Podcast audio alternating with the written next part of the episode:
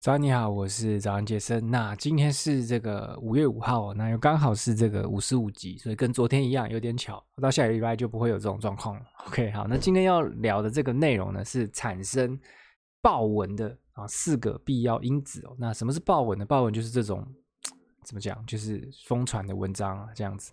那其实很多时候呢，就是你的不管是粉砖啊、IG 啊，或是部落格、YouTube 或是 Podcast，其实有时候你插的。就是一篇爆文啊，就会开始高速的成长。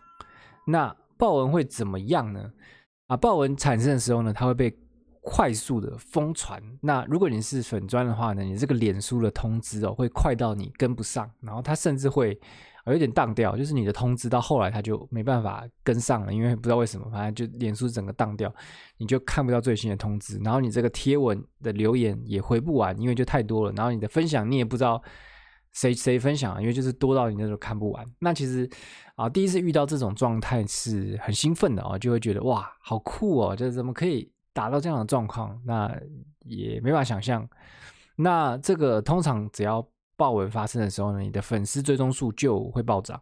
那虽然很多都是怎么讲一日粉丝啊，但你的流量呢啊，跟你的战术呢，跟你每一篇文的战术呢，基本上都会进到下一个 level。并且稳定住，通常啦，因为即便他们是一日很多一日粉丝，但是还是会有一些人，就是他会喜欢你的内容怎么样的。那另外的话，是因为这个爆文呢，很多分享的时候呢，它就会突破同温层，所以一突破之后呢，就会有很多各种的机会就会冒出来。那如果你写的这个报文呢，跟你本来在谈的内容啊就很相近，那我跟你保证呢，一定就会有各种的邀约会出现，因为。不知道怎么样，大家就很喜欢这样锦上添花，然后就发现哇，你有一篇爆文很红，他就会觉得哦，你好像很红，所以大家就会想来啊，怎么样蹭个热度啊，或者是说怎么样呃，我也不知道啦，反正就是像蹭个热度这样子。那怎么样，怎么这样讲都是对你是算蛮好的，对不对？那。今天的这个内容呢，就是要来谈一谈哦，就是产出豹文的四个必要的因子。那如果你能掌握住这些因子的话呢，其实豹文的这个产出的几率呢，就会大大的提高。好，那第一个因子呢，就是这个粉丝的基数。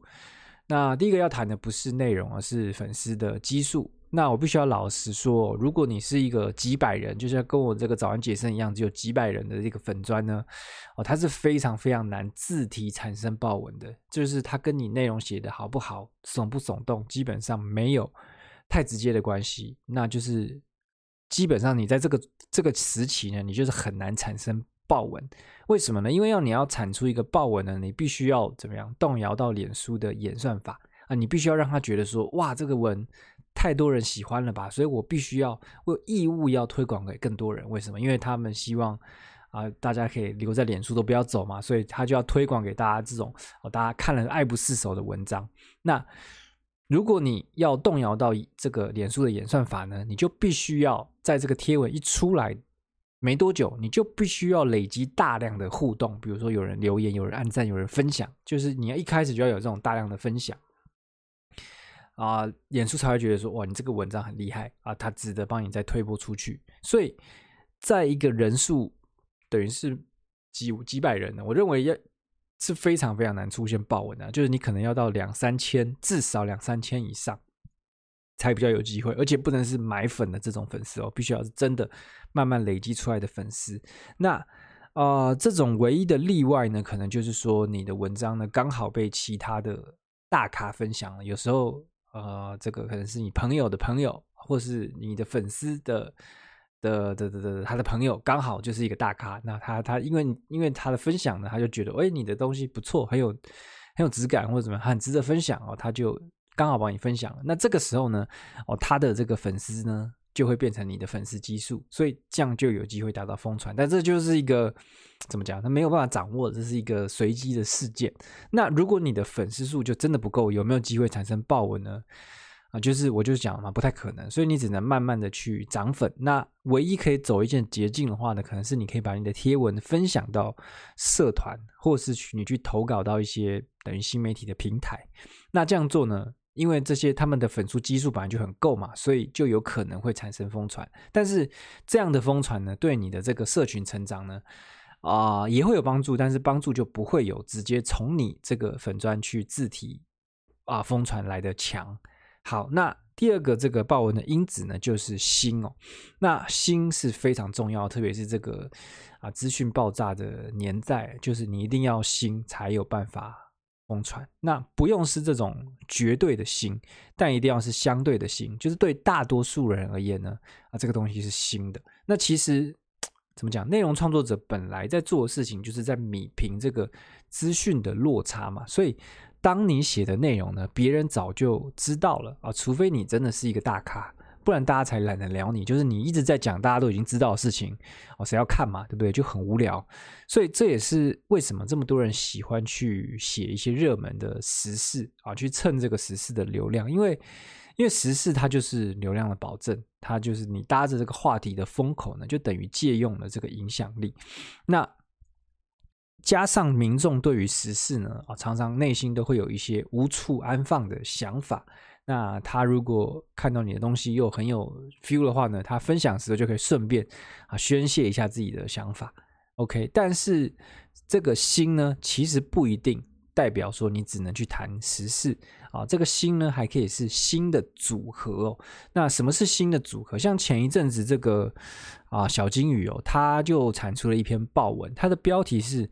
如果不是中文系啊，我早就得忧郁症了。其实当初我一看到这个标题呢，我就有一个 feel，我就觉得这是一个很有爆文潜力的标题。即便我还没有看它的内文，我就觉得这是一个很有怎么讲，很有爆文潜力的一个标题。那就是第一是因为它产出了一个非常酷的新组合，就是中文系跟这个啊忧郁症的组合。就你一看到就觉得，哎。我没有看过这个东西，对不对？我想要看一下他在讲什么，因为中文系跟忧郁症感觉好像两个不相干的东西嘛。那你把它蹦在一起的时候呢，它就变成一个新的组合。那一旦是怎么讲新鲜的话呢，人们就会有分享的动力嘛。因为其实我们怎么讲，应该是基因里面呢，我们就是很喜欢分享新鲜的事情啊给别人嘛。那这个中文系跟忧郁症就是一个很酷的新组合。那除了新组合外呢，它还有另外一个。因子哦，就是高度的共鸣，那就讲到我第三个这个产出爆文的重要因子，就是高度共鸣。那什么叫高度共鸣？就是其实你就是让这个啊观众感觉很有归属感，然后很有这种社群的感觉。那像是。刚刚那篇黑文嘛，如果你是中文系的读者哦，就是如果你是中文系的，你读的是中文系哦，看到那篇文章呢，你可能就会心有戚戚焉，忍不住分享，然后你可能会顺便再讲一下你过去念中文系啊相关的东西，因为那篇其实主轴是中文系啊，就是忧郁症的人可能比较不会有共感，因为他是说如果不是中文系，我早就得忧郁症了嘛，所以这个主轴其实在讲啊中文系，那。嗯，怎么讲？高度共鸣，这个归属感，其实就是我们会分享一篇贴文的很大的一个主因。因为人呢，身为人呢，就是有被理解的渴望，但是呢，哦，你又不能太明显的展露出来哦，所以你必须要借由别人的贴文哦，让人家来了解你自己，对不对？像是这种星座分析，你就看他很喜欢分享星座分析，为什么？因为人就有被了解的渴望嘛，所以像什么星座分析啊、心理测验啊，或者这种十六种人格啊，你是哪一种？这种东西，它就是会有一种诱因，会让人想要分享你的结果，因为我们就是 渴望被理解。但是这个梗呢，其实有点被怎么讲？因为因为这个这个是等于是一个大家都知道的事情，也不是大家都知道，就是如果你有在认真玩社群的话，你就知道这件事情。所以这梗有点被玩烂了。所以目前你再去弄这些东西呢，哦，去产生疯传的效果可能会差一点，所以你得啊换一点不同的新花样。那比如说像什么啊，这桌子乱的人啊，比较有创意啊，这种睡到中午起床人情商比较高哦，喜欢吃香菜的人呢，特别不会劈腿哦，就是类似像这样的标题，那你就会让这些人呢，比如说他本来就是一个桌子乱的人嘛，或者他本来就是一个喜欢睡到中午起床的，他就本来一个喜欢吃香菜的哦，他就会觉得我有一个归属感啊，他会有一种。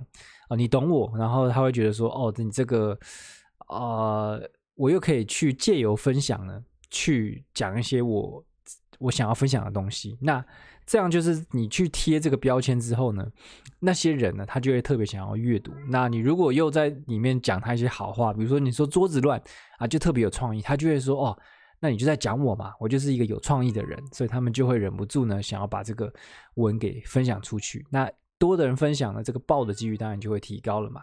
那再来讲到最后一个，这个我认为爆文的因子哦，那就是说故事。